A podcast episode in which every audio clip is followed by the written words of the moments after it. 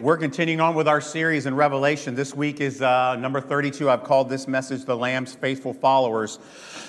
So we start chapter 14 this week. Have you ever heard the phrase, has somebody ever come up to you and said, listen, I've got good news and I've got bad news.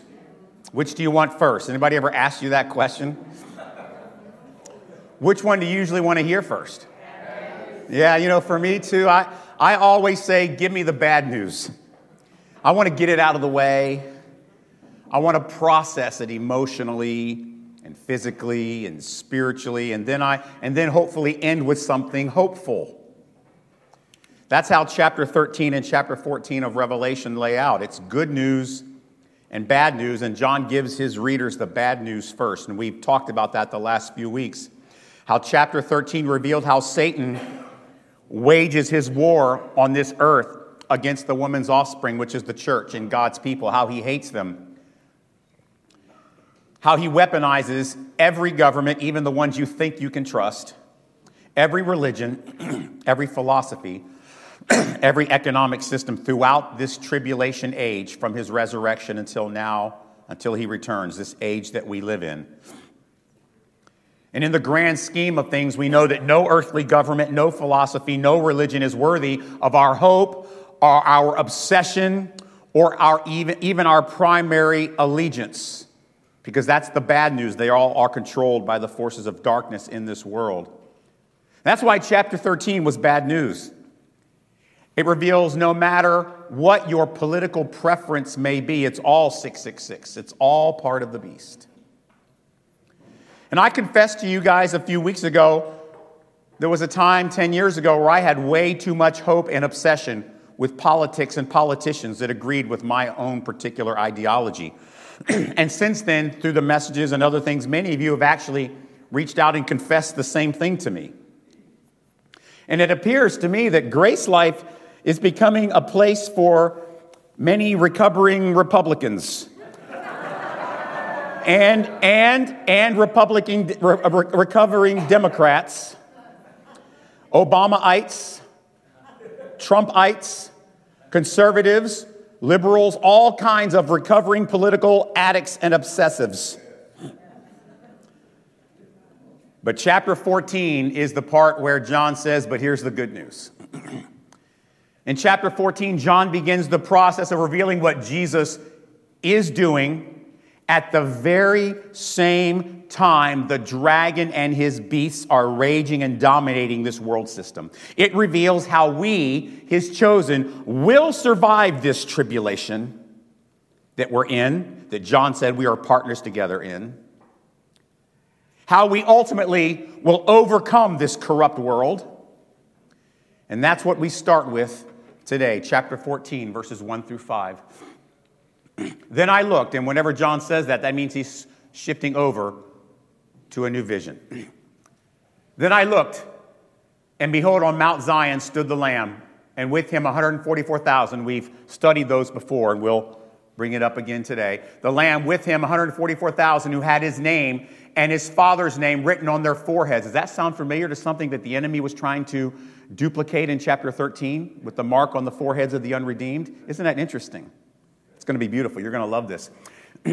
Father's name written on their foreheads. I heard a voice from heaven like the roar of many waters, like the sound of loud thunder. The voice was like the sound of a harpist playing on their harps. By the way, just a spoiler alert, that's us. The voice was like a sound of harpists playing on their harps. They were singing a new song before the throne and before the four living creatures and the elders. No one could learn that song except the 144,000 who had been redeemed from the earth. It is these who have not defiled themselves with women, for they are virgins. Don't worry, I'll explain it later. Don't freak out. It is these who follow the Lamb wherever he goes. These have been redeemed from mankind as first fruits for God and the Lamb, and in their mouth no lie was found, for they are blameless. There's some interesting history here that I think you need to understand if you're going to properly interpret this passage. There are symbols of redemption all throughout it. So John's readers, like the church today in most of the world, maybe not so much in America, but maybe one day in America, but for right now it's most of the rest of the world. They were facing this daily barrage of attacks from the dragon and the beast, the government and the spirit of deception. And that's the bad news, right? And you could see how after reading chapter 13 aloud in community together, all the ominous signs at the mark and the number and what the beast is doing, you could see how John's readers would need a little bit of, well, here's the good news, right?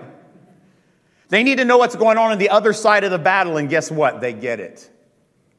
At the very end of chapter 13, actually, John sets up the good news, if you remember last week, with the number 666 to remind them that the dragon's power is mortal and will face judgment and destruction and death one day. And then right from there, he flows right into chapter 14. So it's all in context. Right into chapter 14, he starts a beautiful revelation of incredible good news that we need to hear today. It's good news about what the Lamb does on the other side of the battle with the dragon. It's full of symbols that are describing the history of the redemption of God's chosen throughout this tribulation, including us. The first symbol I want to show you is this idea of Mount Zion. He says, I saw 144,000 on Mount Zion. Psalm 14, 7. Oh, that salvation for Israel would come out of Zion. When the Lord restores the fortunes of his people, let Jacob rejoice, let Israel be glad. Clearly you see here that Zion is a future hope. Throughout the Old Testament, Mount Zion became a theological symbol of a restored Jerusalem where the enemy has been vanquished. And during this time that John's readers are reading this, you know who occupied Jerusalem, right? Remember after 70 AD, that invasion that Jesus prophesied that would happen? And he says, when it happens, you need to run for the hills. Don't run to the city because the city's going to fall. That's 70 AD.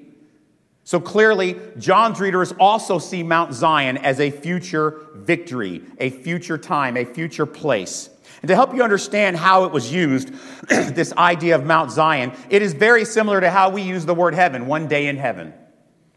It's going to be this, and one day in heaven, it's going to be that. One day in heaven, all tears will be wiped away. The pain is gone. That's really the same thing as Mount Zion. One day in Mount Zion, we will be with Jesus. One day in Mount Zion, we'll be unified. That's really, so just to help you understand, we say heaven today, they said Mount Zion.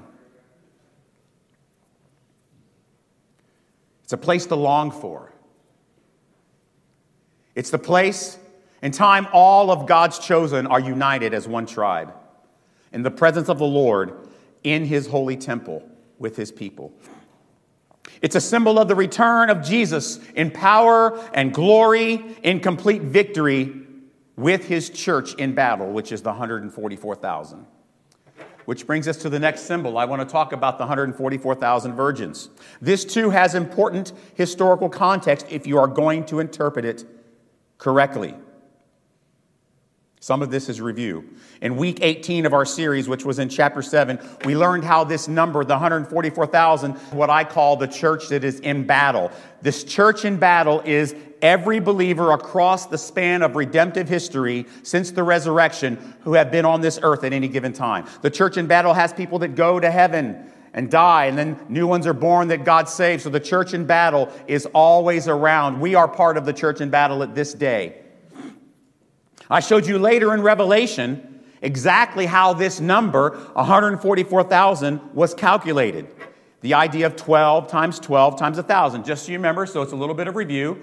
The first 12 represents the gates of Jerusalem. Each one named after a tribe of Israel that symbolized all the Old Testament that were following Jesus on the earth at any given time. The 12 foundations were named after the apostles. These are the New Testament believers that were saved on the earth at any given time. The number 1,000 in the book of Numbers, and we'll get this in a minute, was the size of an army unit. So this is 12 times 12 times 1,000 equaling 144,000. It's a symbolic number. We learned this before. This number is calculated, and it is an undeniable. This is beautiful. By the way, you ever think the book of Numbers was boring? It's because you haven't really read it along with Revelation. This is an undeniable link to the book of Numbers, and it's beautiful and critical, that book of Numbers. Numbers would always calculate the fighting forces of Israel. You know how it would do it? by tribe name, and then the number of fighting men in each tribe divided by 1,000. So it's very clearly the same thing, right? It's very clearly directly connected to this idea of numbering an army, a holy army, a sanctified army, a chosen army, a preserved army. Now, what about the fact that they're described as virgins? Look at this passage in 1 Samuel 21:5. This is an example of what I'm getting ready to teach you. David was running from Saul with his soldiers, and he was preparing for battle. And they were hungry, and so he came to the priest, and he said, I need to eat the bread that you have in there. And David answered the priest, truly women have been kept from us as always when I go on an expedition or a battle. The vessels of the young men are holy even when it is an ordinary journey. How much more today will their vessels be holy? Let me explain what this means. In Hebrew literature, this is important for you to understand. Hebrew literature saw the word or the term virginity very differently than we do today. For them, it wasn't really about sex. It was about character. It's a symbol of faithfulness, strength, focus, devotion. When fighting men prepared for a military expedition or a battle, abstinence was part of their preparation. And so for John's readers, you see now two symbols of military, correct?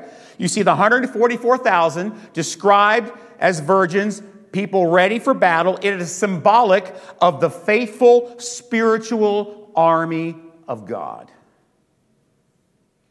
This clear, undeniable Old Testament connection is airtight proof that the 144,000 described as virgins is symbolic of God's earthly army. So that's some of the history. Here's the spiritual side of this.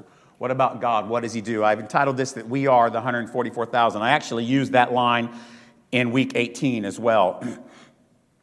So there are some things that describe us in this passage that should be really encouraging to you. I don't know about you, but if you're anything like me in my life right now, you probably need some good news. So here's the first bit of good news. We're going to make it to Mount Zion. You know, like how when sometimes in shows or in a movie, you flash forward to the very end and it shows you where everybody ends up. Then it goes back to the beginning and tells you the story. That's exactly what happens in verse 1 and 2 here. John is fast forwarding. Here's the end, guys. This is what's going to happen. We're going to be in Zion, unified as one tribe together with our Jesus. Look at Hebrews chapter 12.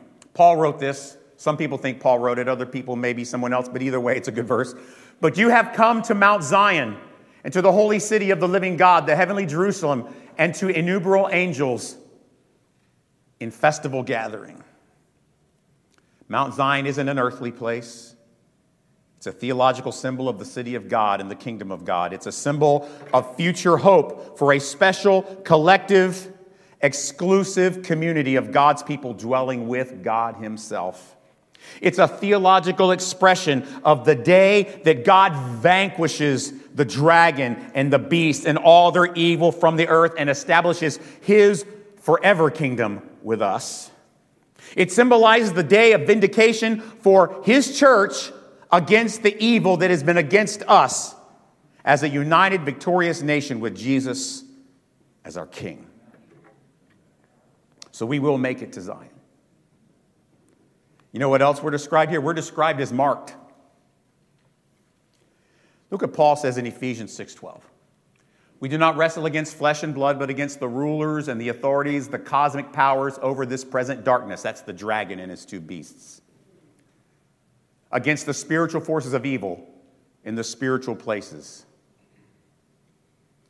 In chapter 13, those with the beast's mark on their forehead and hands, it's a symbol of them being enslaved to this world and obsessed with earthly things. Obsessed with earthly answers. Obsessed with earthly solutions to the world's problems. But in chapter 14, the mark on the forehead of God's people are marked with the name of Jesus. And we are liberated, we are sealed, we are redeemed, and we are transformed. Yes. These marks aren't just physical marks, like a lot of people want to communicate them. They're marks with eternal consequences. visible only in the transcendent spiritual places. These marks are drawing this spiritual battle line between the forces in battle between good and evil that are in this world right now at this moment. The dragon cannot save those he is marked, 666. But our Jesus, of all the ones that he saves, every one of us are sealed. Not one soldier symbolized by the 144,000 church in battle is lost to the dragon. We are all marked, we are all protected, and we are all spiritually preserved. Remember what we learned in the scripture? It is his will that none should perish, but all that who have been marked are being marked and will be marked will come to repentance and will prevail. Look, some may be martyred in this battle, but they will not be lost. They will be singing the song with us on Mount Zion along with our Jesus. See, Paul explained this when he said that he who has begun a good work in you will be faithful to complete it. This is what he was talking about. So we see that, right? We're going to make it to Zion and we are marked, but we also see that we sing this secret song. He says they're singing a song that no one else even knows. This is what we do when we gather together for worship. So here's the symbolism.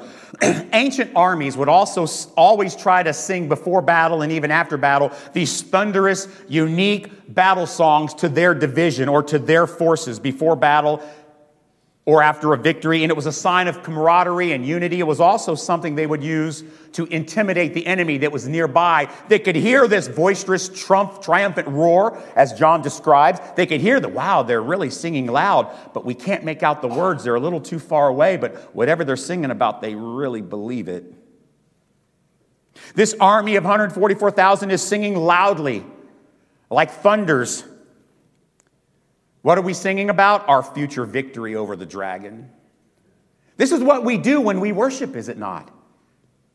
And the unredeemed, the ones that are marked by the beast, they don't know the words. They don't know their meaning. They don't even know why the heck we're singing this stuff. Because they aren't marked. They aren't part of the 144,000. Nobody can learn this song from the outside. If you say you're a follower of Jesus and you're not with God's people on a regular basis, you're not really. You can't learn this song from a distance. Only those who are marked and sealed and gathered together consistently in the ranks of this army know this song and know how to sing it. It is the unifying, exclusive, healing, inspiring worship of the church in battle. Those who follow the Lamb wherever he goes are a part of it. It is also evidence the Holy Spirit has marked you when you know this song. Only those within the ranks of the 144,000 know our battle song. Here's another description. We are also faithful. So virginity symbolizes this Lord's army as unwavering, faithful soldiers with courage to refuse the beast's mark and refuse to worship the beast. Paul used this symbolism, by the way, in case you doubt me. Paul used this symbolism to warn the Corinthians about the danger of accepting false teachers and lies of the dragon. He thought they were becoming a little bit, vulnerable to what they were teaching. Look what he said in 2 Corinthians. Look what Paul says. This is tied right to Revelation. For I feel a divine jealousy for you, since I betrothed you to one husband, to present you as a pure virgin to Christ. But I am afraid that as the serpent deceived Eve by his cunning, your thoughts will also be led astray from a sincere and pure devotion to Christ. You see that? Undeniable. Undeniable. The virginity of the 144,000 symbolizes our faithfulness, our strength, our devotion, and our integrity of the gospel that we preach. He says there is no lie found in their mouths. It is our gospel. And then the last description, we are first fruits. This is incredible.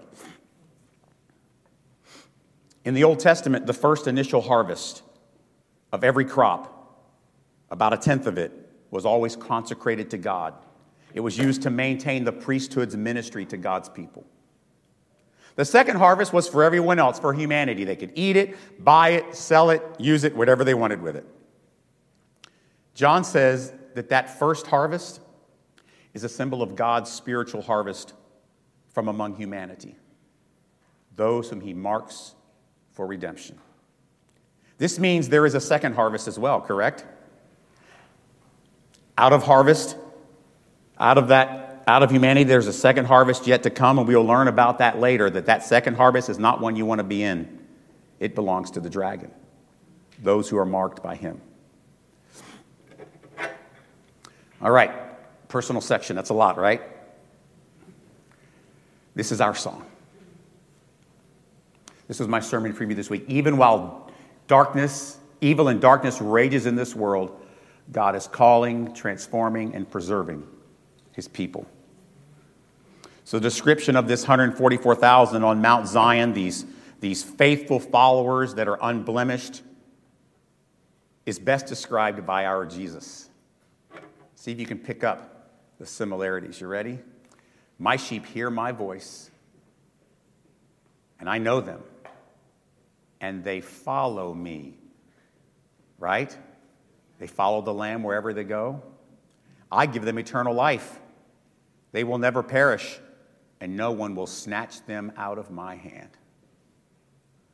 We are the 144,000 marked, protected, redeemed, without blemish, who follow the Lamb wherever he goes.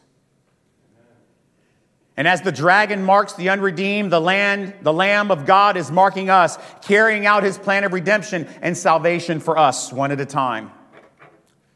Romans chapter 8. Oh, there we go. We're missing a slide. That's okay. I'll just stick with that one for now. I'm going to read this one. Who shall separate us from the love of Christ? By the way, I'm just going to say, I usually read this passage whenever I do a funeral, because I can't think of anything to say most of the time. They're pretty hard things to preach at. So I always fall back on Romans 8. Who shall separate us from the love of Christ? Shall tribulation? Well, apparently not. Right? That's what we're learning about, how we're going to survive tribulation, or distress, or persecution, or famine, or nakedness, or danger, or an army? No, in all these things, we are more than conquerors through him who loved us. For I am sure that neither death, nor life, nor angels, nor rulers, nor things present, nor things to come. I'm going to read that again in case you just... I'm sure that neither death, nor life, nor angels, nor rulers, there's the beast and the dragon, nor things present, nor things to come, nor powers, nor height, nor depth, nor anything else in all creation will be able to separate us from the love of God in Christ Jesus our Lord. No man, even those marked and controlled by the dragon and his beast, can separate us from the love of our Jesus. The faithful 144,000 is all of us who have voices like thunder. We sing about all the Lamb has done, is doing, and will do to preserve and redeem his army. We sing of how he laid down his life, defeated death, sent the Comforter to mark us and to transform us and lead us into battle. Look, our role in this battle for some of us is going to lead to poverty or nakedness, persecution, and danger, and for some of our brothers and sisters, even death. But here's the good news. No matter what weapons the dragon forms against us, they will not prosper. They will all fail. No matter what hardship we suffer in this life, some of you are going through so much. No matter what hardship your burden is carrying, we all arrive at Mount Zion, singing this thunderous song of the redeemed. No matter what the dragon and his two beasts will put in our path, we will remain pure. We will remain faithful. We will remain devoted followers of the Lamb. You know, I got to tell you, as a follower of the Lamb, some of you may not think you have it in you. Well, I'd like to think I would follow the Lamb wherever he goes, but I'm not sure I've got it. Let me tell you something, you do. Because this song is not about us. It's not about you. It's about the work of the Lamb in you. Because our Lamb didn't just die to pay for your sins. He also marks you to be holy, righteous, and blameless, and faithful.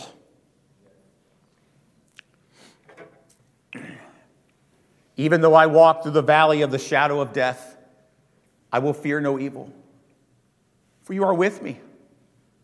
Your rod and your staff, they comfort me. You prepare a table in Zion before me, in the presence of my enemies.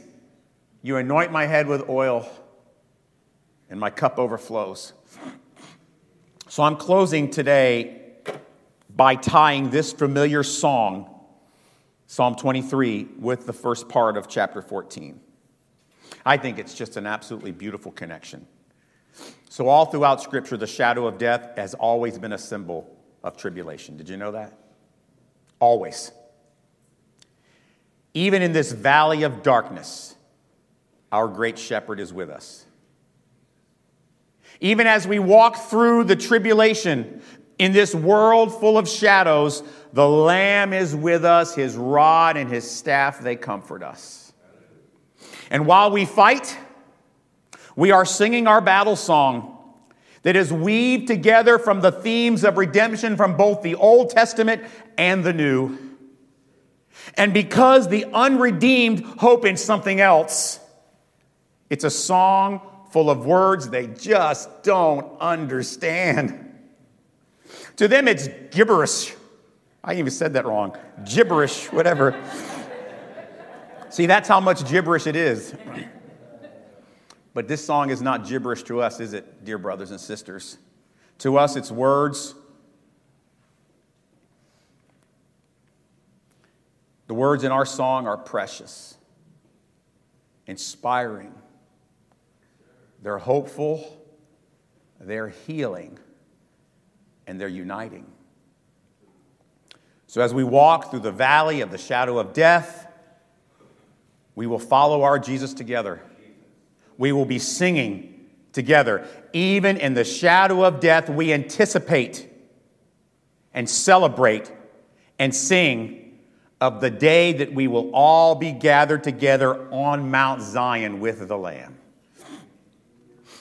You know, for some of you, perhaps today, the Spirit of God is marking you. Perhaps for some of you, the first time ever, the Spirit of God is calling you to follow the Lamb wherever he goes. Perhaps he's calling you to be transformed, to be redeemed, to sing a new song with us that this world will just never understand.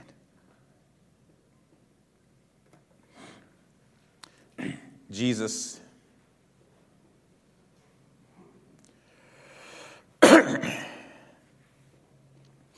we recognize that there's a lot of things in this life that are hard. But we are so thankful that in spite of that, you have called us, you are protecting us. Amen.